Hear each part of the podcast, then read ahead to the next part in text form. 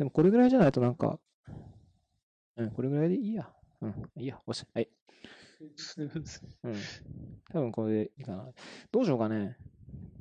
なんか自己紹介とかした方がいいのかな何にも考えてないんだよね。そうですね。考えてなかったですね。うん。えー、ゲストは、樋口くんです。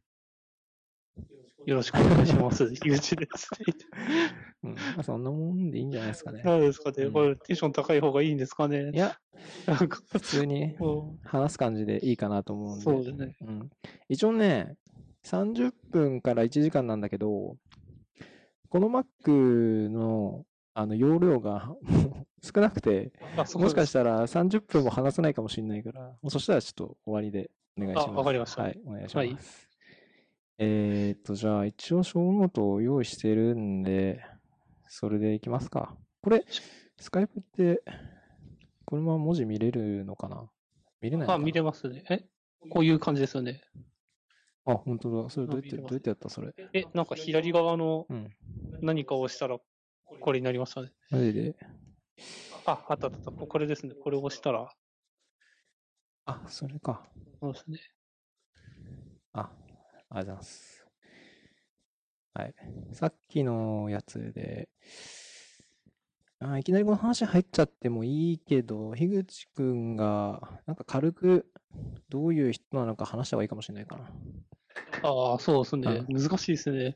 どうどういう人なんでしょうねっていう。なんかね、仕事を、こういうのやってますとか、はいはいはい。こんな感じの人ですみたいなのかな。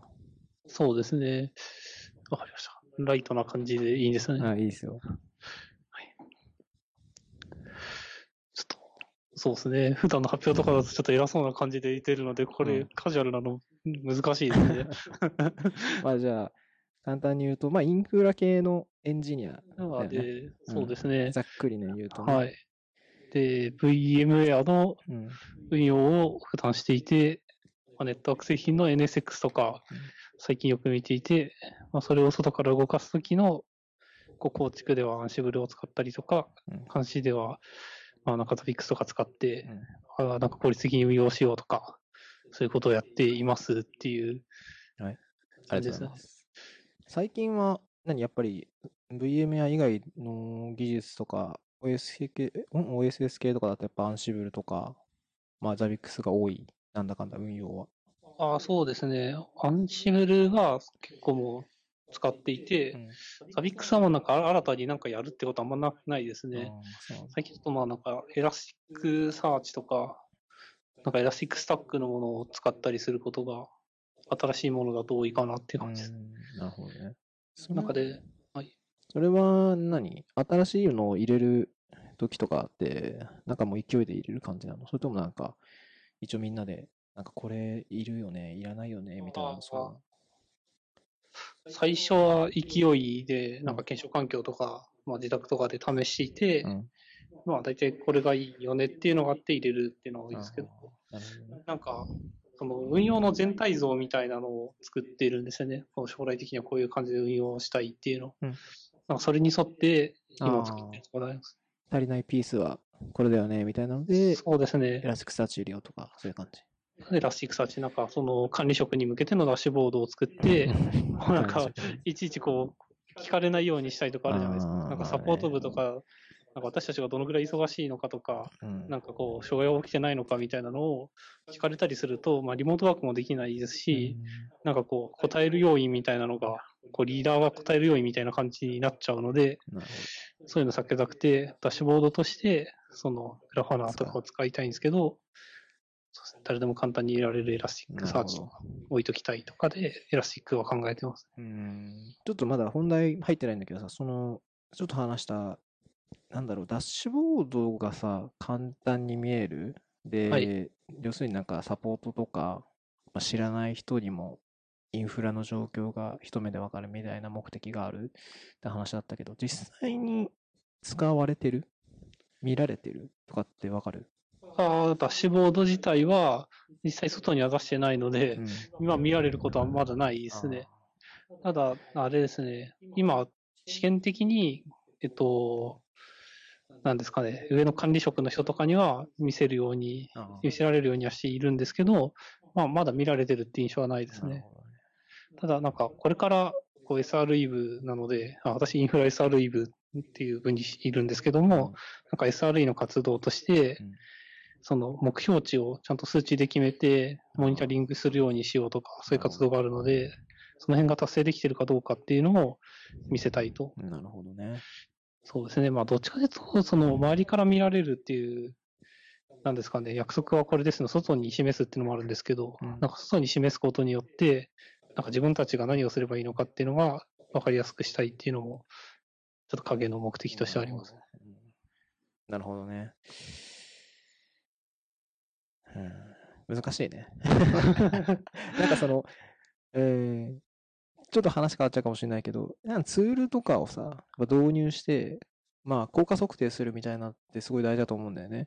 でもさ、なんだろう。結局その数値で、じゃあなん、なん、どういう数値、指標とかにすればいいのかも多分あると思うから、結構大変だなーってイメージがあるんだけど、大変だよね。そうですうんね。決めるのは大変で、今ちょうどそれを決める話をしていて、すごい大変ですね。まあ、うーん、あんまり、えーどうなんだろうね。し、効果測定しなきゃいけないけど、うん、なんか無理に数値化しなくてもいいんじゃないかなって気もするけど、なんかそうじゃなくて、なんだろう、実際に運用してるのって、樋口くんとかだから、やっぱひ運用してる人がなんかハッピーになれば、それで OK っていう気もしなくもないけどね。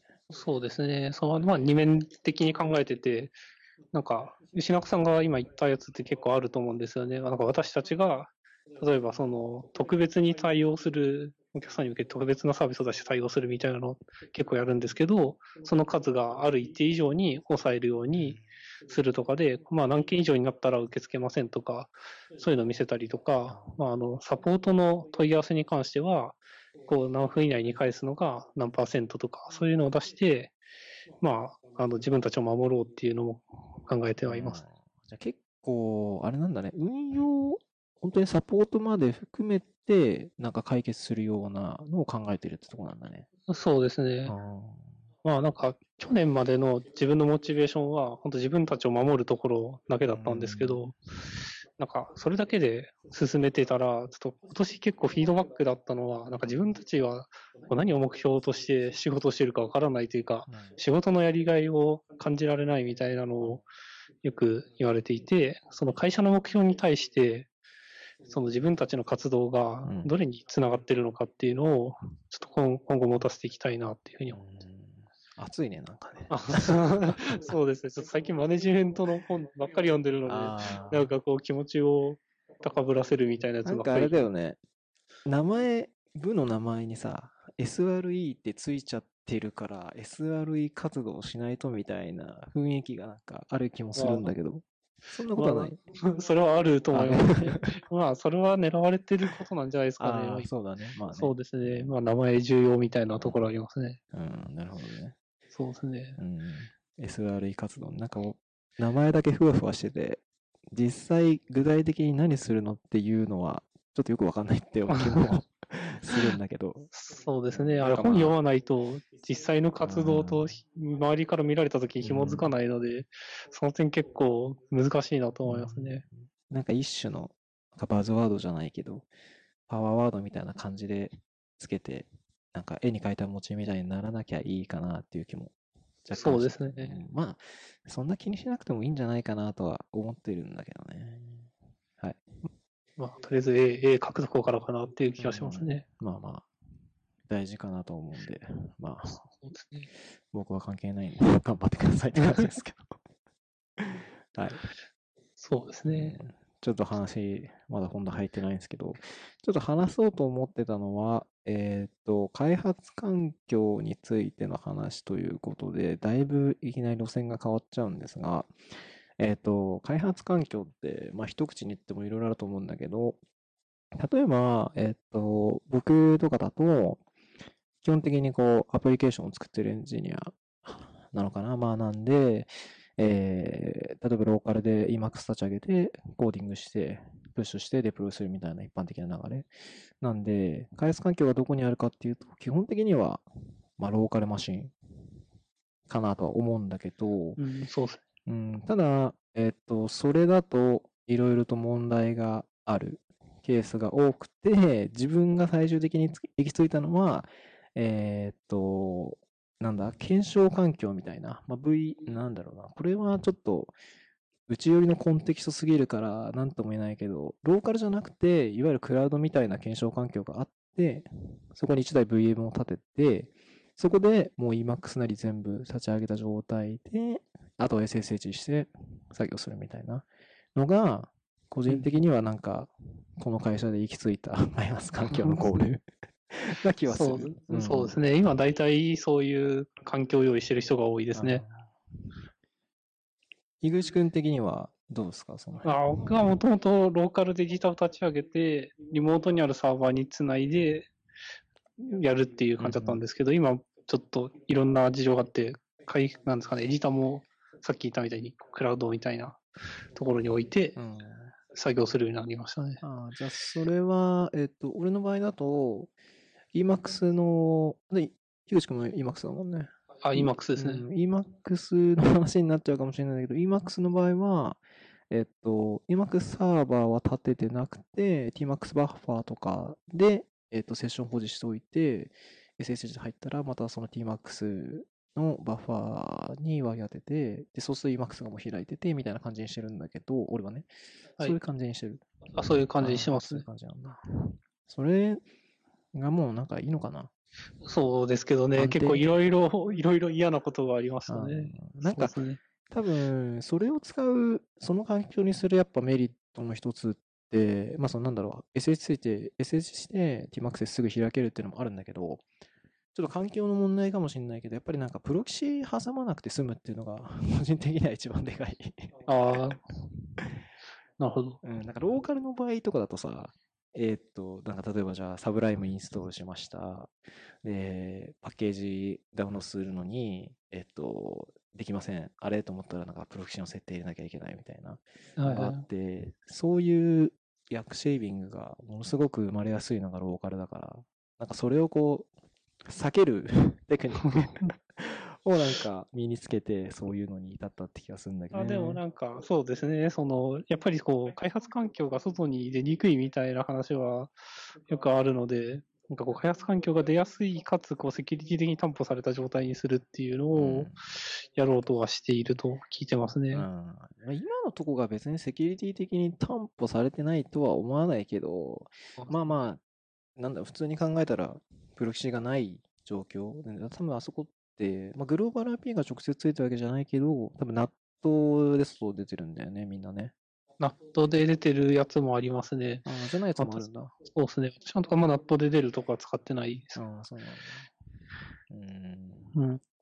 なんかその、他の人がどうしてるかわかんないけどさ、まあ、大抵の場合って、なんだろう、サーバーに入ってやっぱり作業するってほとんどないと思ってて、大体やっぱりこう、プッシュして、それをまあハンドリングしてデプロイするみたいな、まあ、ビルドが走ってデプロイするみたいな流れだと思うから、基本的にこうサーバーに入って作業する、開発するっていうのはないとは思うんだよね。だからそう考えると、今、その、俺らがやってることっていうのは、ちょっと逆行してるっていうのはあるんだよね。そうですね。うん。まあでもその辺は、なんだろう、臨機応変に対応した結果、こうなりましたっていう感じなのかね。そうですね。そうまあうん抜本的に見直したい部分ではありますよね。結構、作ったものの品質がとか、うんそういう話があるので、まあそうだね。難しいね。ローカルでもし、あの、もう決まりで、ローカルでやれって言われたら、うーん、まあ、そもそも Windows な時点でさ、結構厳しいじゃない？ね。だからそうなると、まあ VM をローカルに立てて、Linux 環境でやるみたいな。のもまあ王道の一つかなと思うんだけど、まだなんか、まあどうなんだろう。Windows とかだと、まあバーチャルボックスとか、ワークステーションとかだっけね。とか使って VM 立ててやるとかだと思うんだけど、なんかそれもね、っていう気がするけどね。ね個人的にはそれができればそれでも全然いいんですけどね。あなんかそれがなんか規約的に今ダメになってるので、そこはちょっと辛いところでありましたあね。それダメなんだ。そうですね。ああ、じゃあ逆に言うとそれがダメなら今やってることが正しいんじゃないかなって気もするんだけど、そうですねだよ。うん。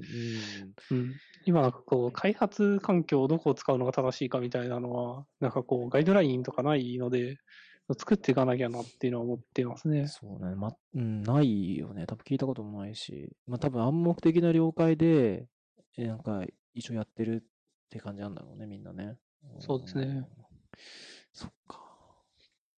あ、難しいね。どうすんのがいいのかっていうのもあるし。まあ、個人的には、まず Windows じゃなくて、Mac なりを配布してあげれば、やっぱりね、ターミナルがついてて、うんホームビューでちゃちゃっとインストールして開発できるみたいなスタイル。まあ、ネットワークのリーチャビリティみたいなとこは結局問題になるかもしれないけど、なんかこう、開発とかのとっつきやすさを考えると、やっぱそういうのも考えていった方がいいんじゃないかなっていうのは思うんだけど、まあ、Mac ユーザーがあんまり多くないから、やっぱり Windows にしてるっていうのもあるかもしれないから、やっぱこういう組織になっちゃうとさ、少ない人よりさ、多い人を見なきゃダメじゃんと考えても。はい。うん、だから、そういう障壁もあるのかなって気もするけどね。そうですね。Web の部が一緒だった時代は結構 Mac 配布されること多かったと思うんですけどね。うん。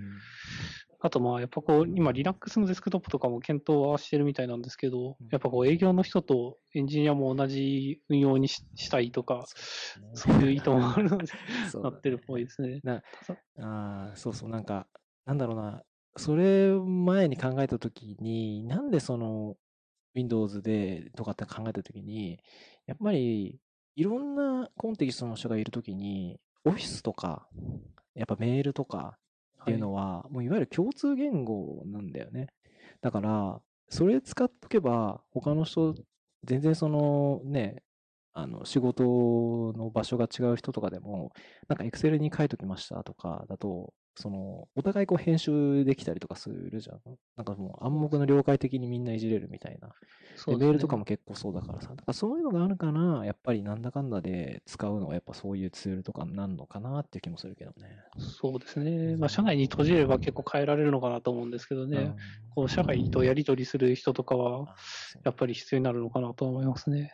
今後、こう、チームごとに検証環境を、のリソースを割り当てるみたいなのをしてもらえるみたいで、その中で自分たちでこう、デスクトップとか立てたりとあかーじゃあ、そこは自由にしてねみたいな。そうですね、そういう感じの運用になるかかもっていう話を聞いてます。それがいいか。それはもうじゃあ何？えっ、と、もうインフラ上げるから、あとはその上に構築するものは好きなようにやってね、みたいな、そのそういう感じになるってこと？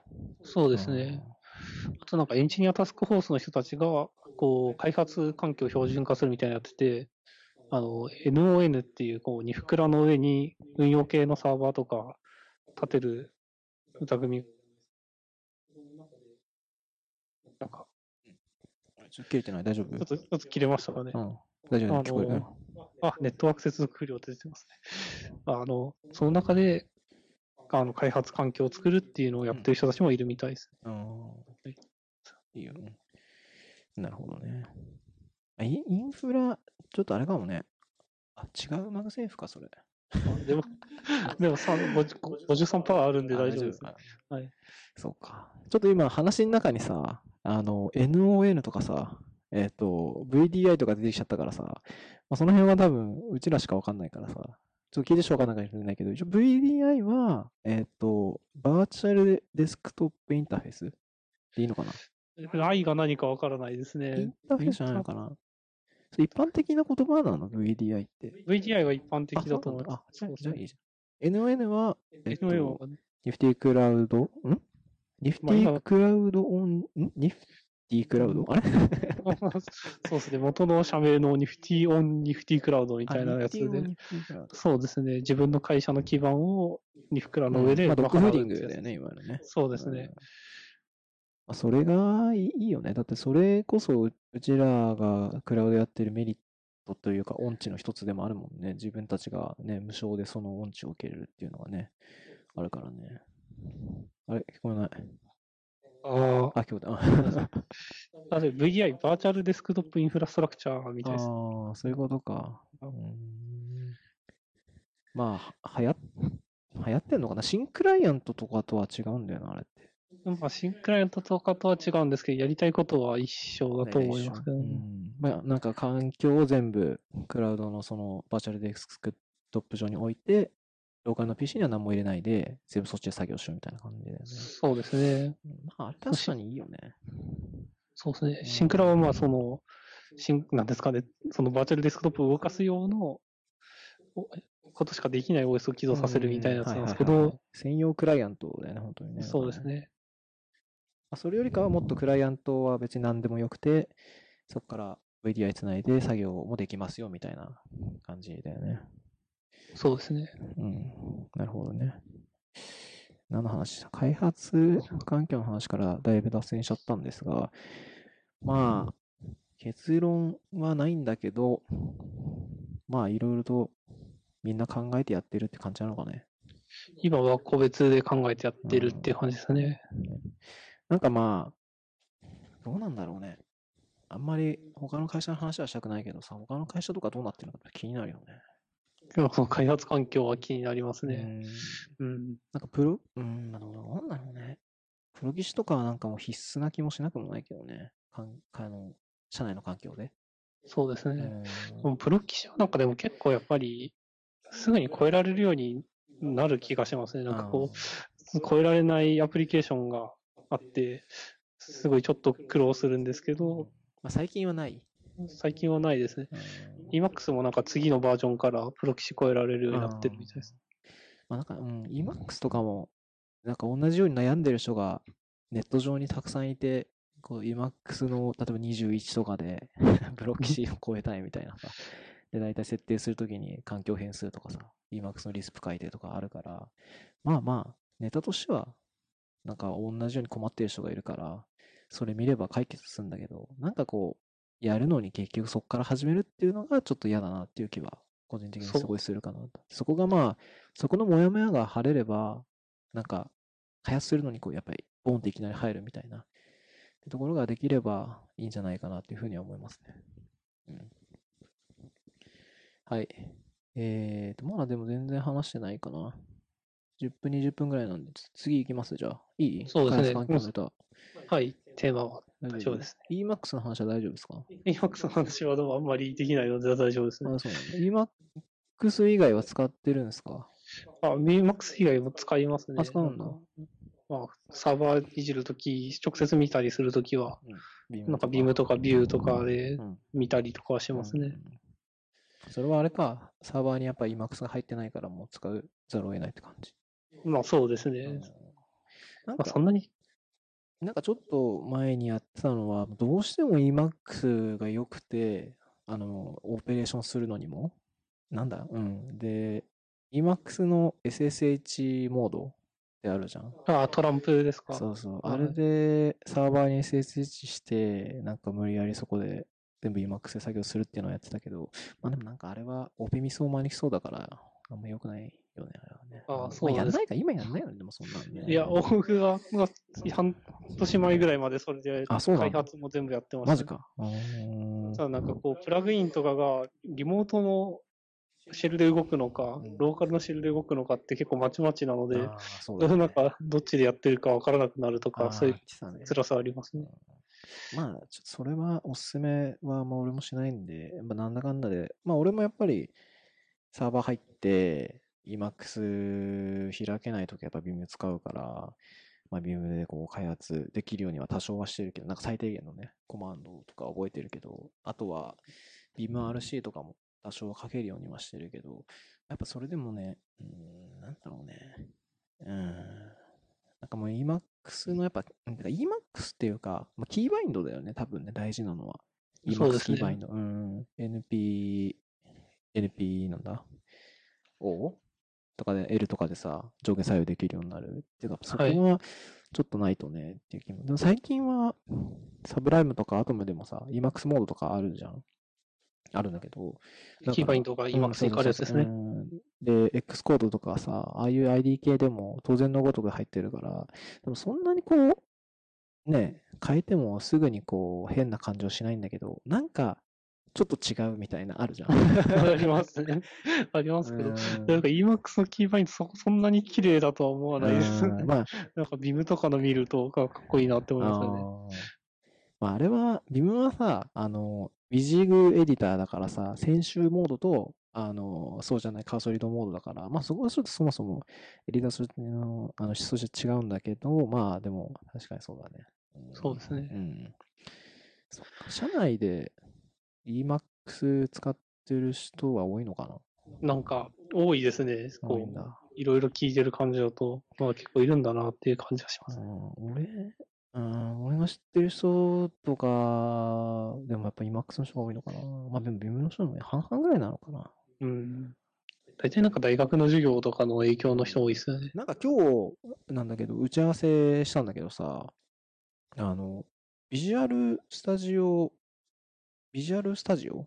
あ、ビジュアルビジュアルスタジオコードですね。いああ、ビジオってやつ？なんか使ってる子もいてさ。や、ビビジオではないです、あ、ビジオじゃないビの？ビジュアルスタジオコード、アトムエディターの航空のやつですね。うん、あれは、マイクロソフトが出してる、えっ、と、なんかそういう専用とか、まあ、モダンエディターみたいな感じなんだよね、多分ね。そうですね。ああいうのも使ってる人もいるから、ね、なんか、なんかマークダウンのプレビュー機能があ使いやすいみたいなことをみんな言ってますーね。まあ便利だよね、でもね、Emacs のプレビュー、あ、今さね、マークダウンのプレビューとかね。どうなんですかね。でもマークダウンってこう、あのテキストのまま見やすいっていうのが売りなのにあ、なんかこう、マークアップしてるのも変な感じだなっていう気がしますよね。うんだからしかもマークダウンもさ、その GitHub マークダウンフレーバーとかさ、いっぱいあるじゃん。ありますね。しかもなんかこう、GitHub フレーバーマークダウンと GitLab フレーバーマークダウン、両方とも GFM って呼ばれてて微妙に仕様違うとかね、気持ち悪いですねマーク。ダウンもいっぱいあるからね。そうですね。大体表、表書こうと思った時に気にするんですけど、うんそうだね。そうですね。はい。まあ、エディターはそんなもんすかね。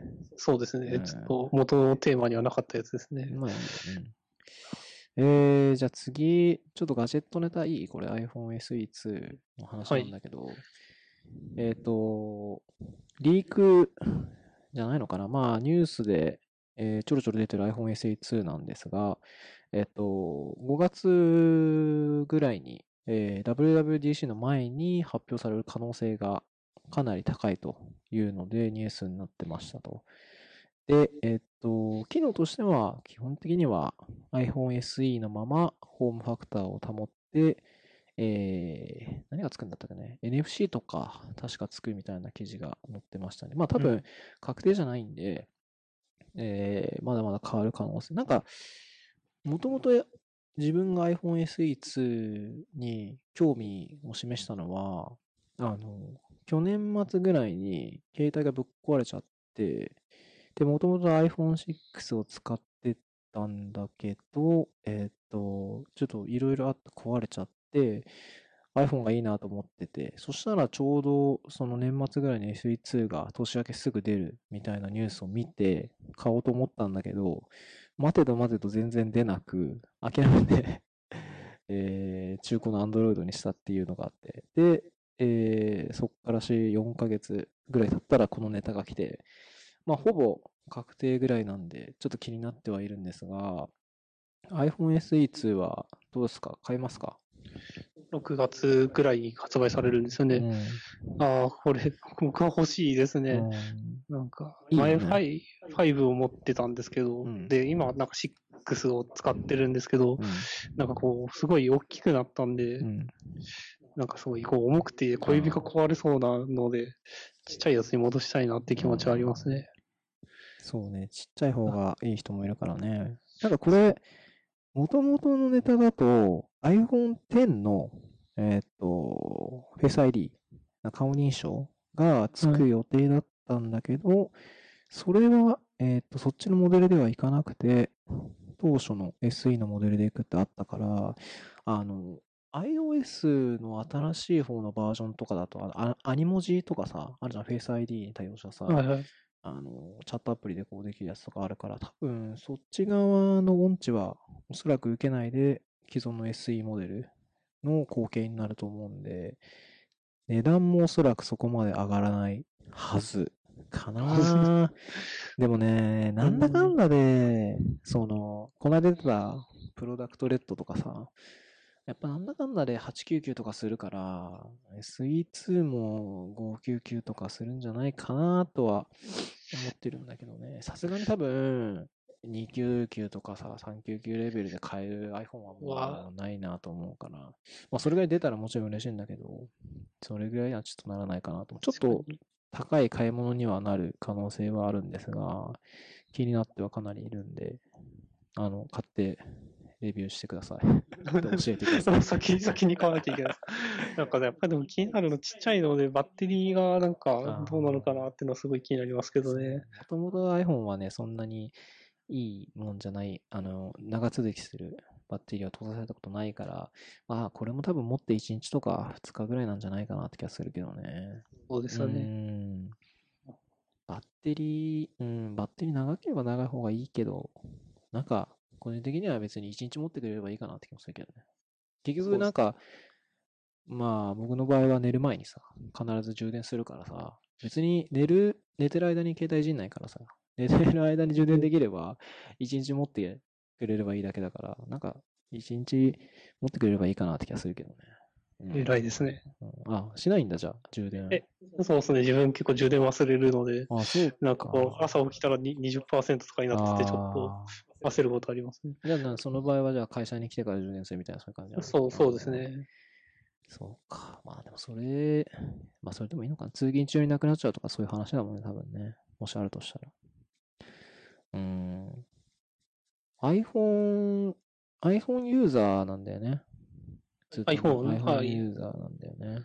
そうですね。うん iPhone、iPhone でも会社に入ってから iPhone で、それまではなんか Windows モバイルとかいうのを使ってました。そうさっき言ってたね。そうですね。iPhone の方が、まあ、個人的には使いやすいかなって思うんで、ちょっとこれは気になってるんで、まあ、Type-C ね、あとね。これどっちになるかって決まってるんですかねい。や、多分、決定ではないと思うけど、多分 Type-C なんじゃないかな。そうですよね。うんなんかイヤホンジャックとかなくなってるって書いてあります。うんイヤホンジャックはなくなる気がするけどな。もう全然、確証のない情報だから、なんだよなっていう、希望的観測しか言ってないんですけど、個人的には、値段安くて、えーっと、インターフェース的には、Type-C でもライトニングでもいいんだけど、チ ID はつけてほしいかな。指紋認証は。うん。やっぱなんだかんだで、あれはすごい便利な気がする。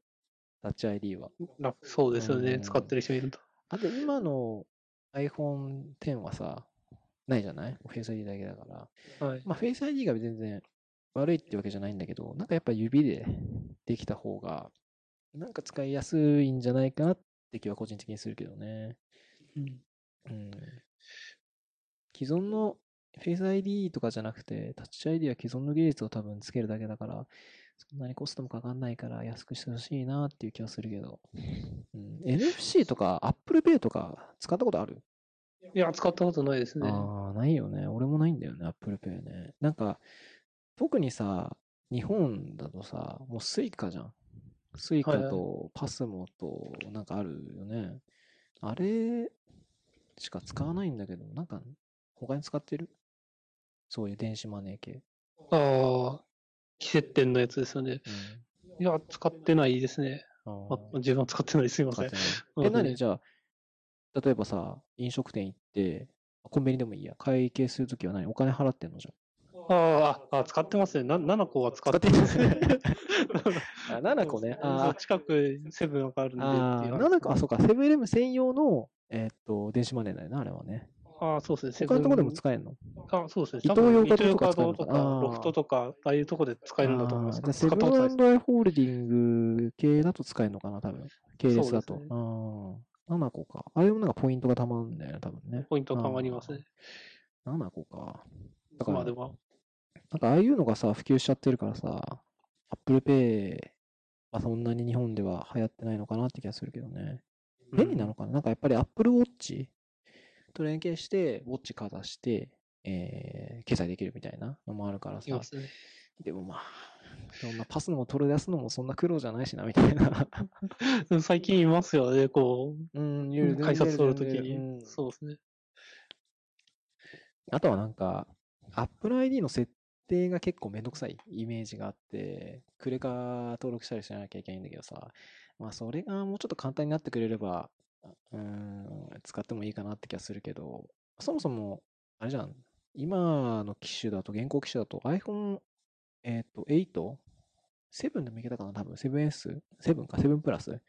でもいけたと思うんだけど、現行機種の結構、あの、フラグシップ系のモデルじゃないと使えないっていうのもあるから、まあ、使ってる人がいないわけじゃないけど、なんだかんだなんか日本は iPhone 6S 確かなんだかんだでまだシェアがすごいあって、うん、多分日本人の手の大きさに合うとか、まあ理由全然知らないけど、なんかそういうのがあって、な、なんか一時期 iPhone が流行った時に、なんかみんなその時にバーって買ったのが 6S のモデルで、未だになんかそれを使い続けてる人が多くて、えっと、それが市場にまだほとんど出回ってるみたいなのがあって、なんか、なんだろう。ちょっと話変わるけど、iPhone とかさ、日本とかだと2年縛りがあるじゃん。プロバイダー2年縛り。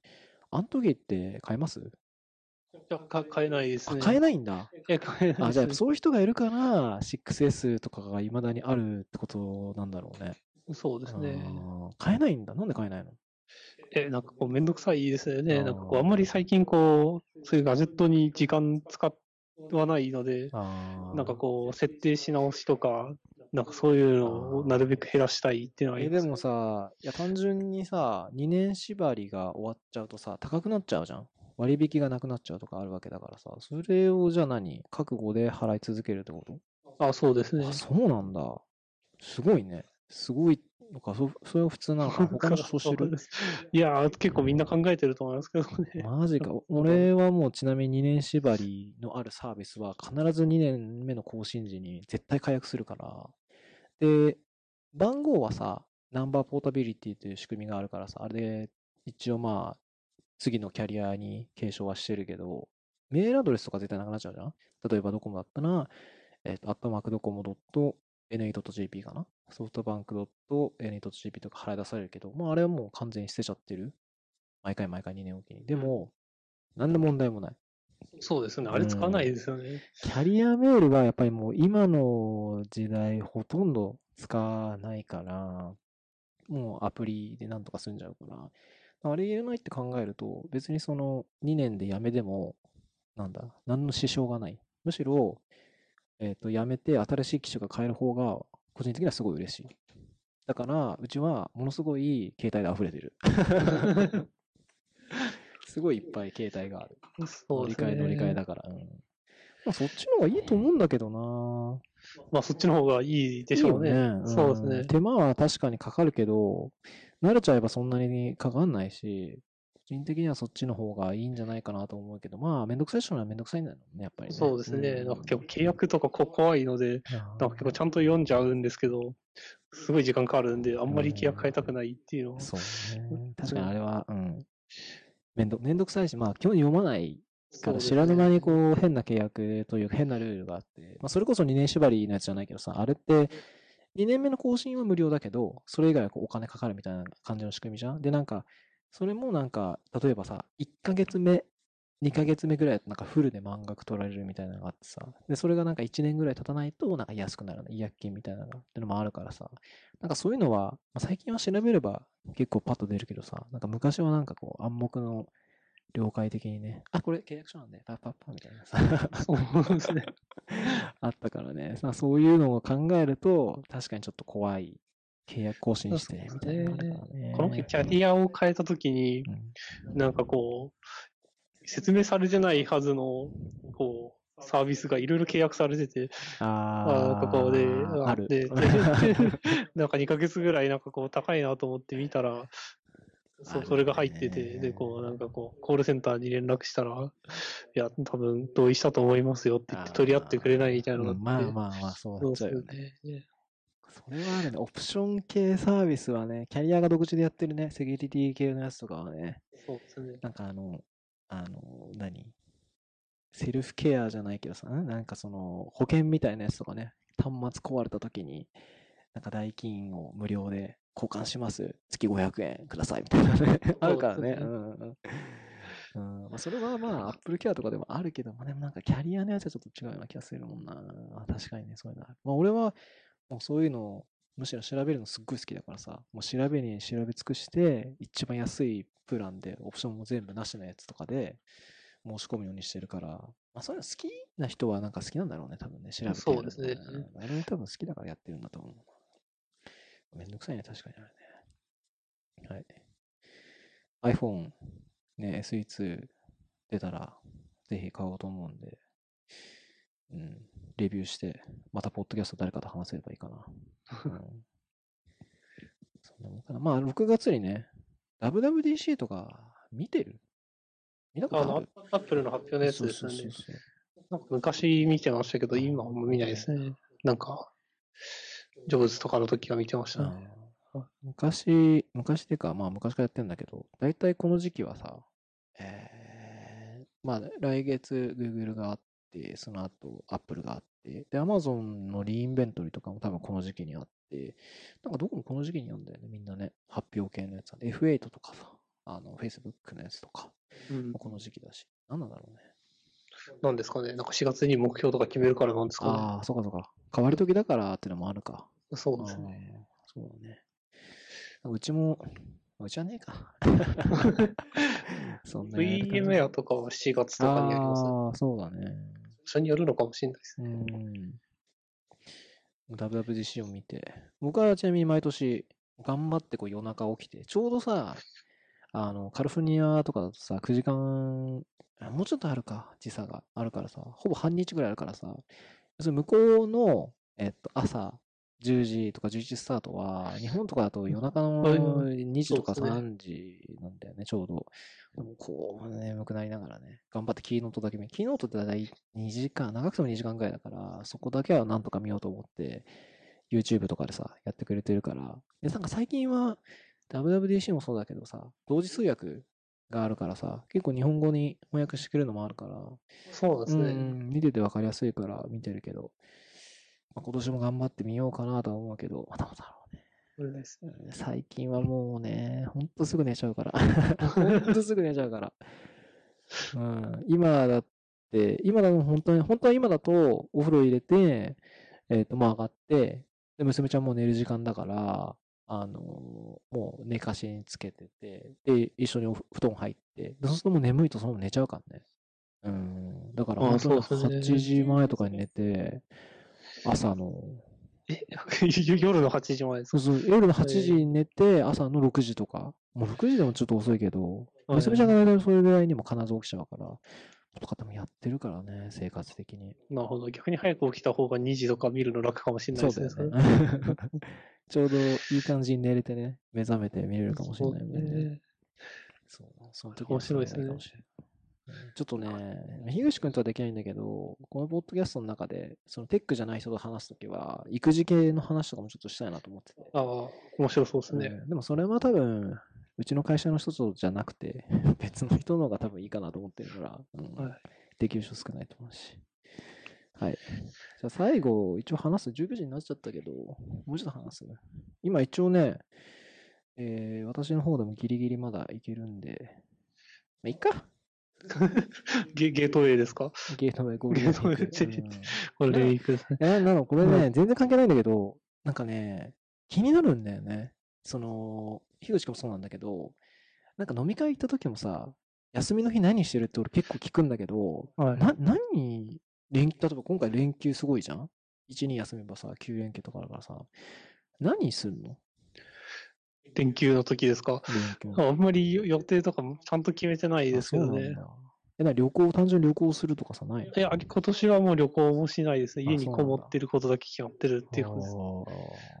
そうなんだ。え、で、何そうだね。ゴールデンウィークのあの、間の平日は何普通にじゃあ出社すんの？お仕事ああ、間の日は出社する予定になってますね。多あそうなんだ分、まあ休みたいかなとは思いますけど。でも休んでも予定ないんでしょ？休んでももう予定ないですけどね。何してんの？だからその時間は。ぼまあ、ーぼーっとしてんの？もう僕も結婚してるんで、なんかこう話したりとかしてますね。あーえ、でもで、何？お話してるだけじゃない？ゲームとかすんのじゃん。ゲーム、まあなんか作ろうかって言って作ったりとかしてますね。なんだね。あ、料理？なんか、なんかそうですね、料理とかもそうですけど、まあじゃあ本当に普通に過ごしてるだけなんだ。普通に過ごしてるわけですね、家で。なんか、多分最近なんかこう、アルデュイーノをこう、妻が買ってきたりしてて、なんかそれ何作るのかなっていうのをちょっと見ていてまあ、電子工作したりとか。そうですね、そういうのやりたいなと思います。なるほどね。電子工作とかね。いや、俺は休みの日は、その、子供と遊ぶとか、家族で遊ぶとか以外、本当に個人の時間は、もうやばいと思うんだけど、もうずっとコーディングしてんだよね。でもね、ちょっとね、なんだろう。全然そういうのじゃ、なんだろう、自慢とかじゃないんだけど、なんかもうね、ずっと書いてんの。でもね、やばいと思って。やめたいんだよね。もうなんかね、書いてないと落ち着かないみたいなのがあって、その今回、ポッドキャスト配信するときのページとかも作ったんだけど、なんかもうね、一心不乱にこうずっとボワーって書いてて、一日ぐらい作ったんだけど、なんかもう、そういうのをしてないと落ち着かないみたいな感じになっちゃってて、休みの日とかも iOS アプリとかさ、ずーっと書いてて、ちょっとやばいね。やめたい。いいじゃん本当にやめたい。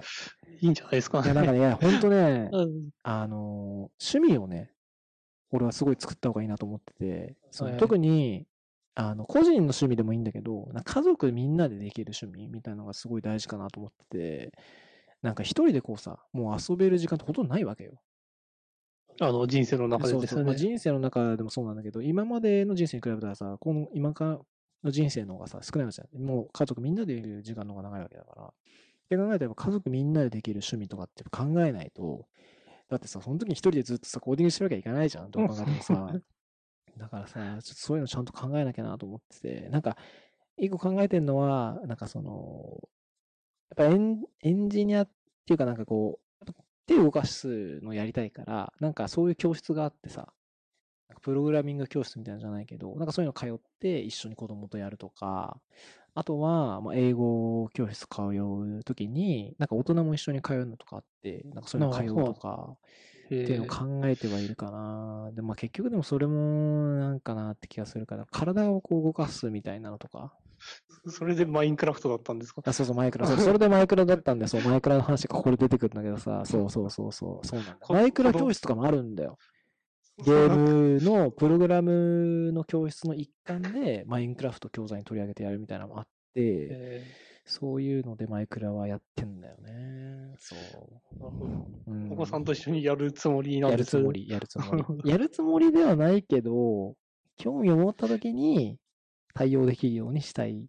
まあ、あとは個人的にね、興味持ったからやったんだけど、なるほど。そう、だからね、な、何がいいのかなと。今とかだと、やっぱりまあ、野球とかはやってるけどさ、あれはもう本当にシーズンオンオフがあるわけだし、ずっと定期的にできるもんじゃないから、ちょっとそれは趣味じゃないかなと思ってて。それそうなんですね。ううんんやっぱなんかこう、毎週もしくは毎日こう継続してさ、続けられるような趣味とかの方がやっぱいいかなと思ってんだけどね。うん。ただまあ、なんかゲームとかもちょっと違うかなと思うんだけどね。ゲームもなんか最近やっててあんま面白くないからね。うんあなんか飽きちゃう。まあそうですようね。ん。楽しいのもあるけどな、ななんかね、面白いと思わないね。なんなんだろうね。年なんだろうね。そうですね。うなんかこう、なんかこにう、何やるのも結構魅力感じなくなってきちゃいますね。ちょっとあんまり良くないですね。うーん、なんだろうね。だからこうコーディングとかもこう書いて、動いて、こうなんか高速化とかさせて遊ぶじゃないですか。こうんう、プロファイリングして速くなったって言って。昔は達成感があったんですけど、ずっとこんなことやり続けていいんだろうかみたいなの、ちょちょっと感じることありますよね。とかね、あるからね。まあちょっとこの辺はもう完全カットだね。もういっか。そうですね。うんゴールデンウィークの話もしくなってきましたね。あ、熱くなってきた。それはじゃあ、熱を持って話してくれた証拠だよ、きっと。そうですか。これね、レモンが効かなくなっただけに見えますね。そっか、なんか時間で聞かなくなっちゃうんだっけ？そうですね。うん。つけらんないの？えつけられると思いますね。ちょあ、っとつけると、でも、エアコンの音入っちゃうんじゃない？まあ、俺にするかいいか。うん、えー、じゃあ、一応これで1回目の収録は終わりにしたいと思います。えーっと、配信の URL は、かかきききけ .com スラッシュ、ポッドキャストスラッシュ1ですね。かかげきけ .com、ポッドキャスト、えー、スラッシュポッドキャストスラッシュ1で配信する予定ですね。iOS のポッドキャストアプリに関しては、一応今のところ配信はしていなくて、もうちょっとエピソードが溜まったら配信しようかなと思いますので、そちらの方はお待ちください。はい。他ありますか？大丈夫ですか？そうですね。すいません、こんなんでよかったんですかねっていう 自分です。あの、一応これ編集して、まあ一回聞いてもらって、問題なければ、サイトで配信かなって感じかなと思うんで。一応なんか見てる感じ、収録はちゃんとできてるから大丈夫かなと思あう。あ、そうですか。よかったです。ちょっとでもなんか、あれ、あれですね、カットするところと面白くないところばっかりかもしれないですね。まあ、ねこんなもんなんじゃないかな。そうですね。なんかこうう、盛り上がれるところって収録できないところの方が多いような気がしますね。そうだね。うんなんかで脱線して脱線して話が膨らんでいくもんなんだよ、きっと。そうですね。ん一個のコンテンツの話からいろいろ話がこう脱線してた方が盛り上がるんだと思う。うん。まあちょっと、ノイズとかもだいぶ入っちゃってるから、あの、その辺も取って、収録、ん？編集し直して出しますんで。どんぐらいだろうね。ゴールデンウィーク前には出したいけどね。早いですね。こ今週中ですよね。今週ですね。なるほど。うん。はい。出しますんで。えー、じゃあ以上で。